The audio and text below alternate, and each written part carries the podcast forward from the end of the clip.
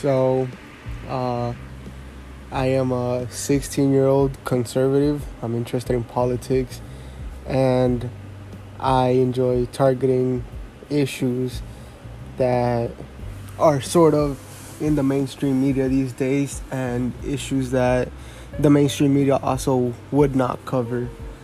I like calling out hypocrisies that I see on either side of the political spectrum, and I'm not scared to call out either side when they do something wrong. So I'm typically a conservative leaning person. I would consider myself a conservative if it was based purely on ideals.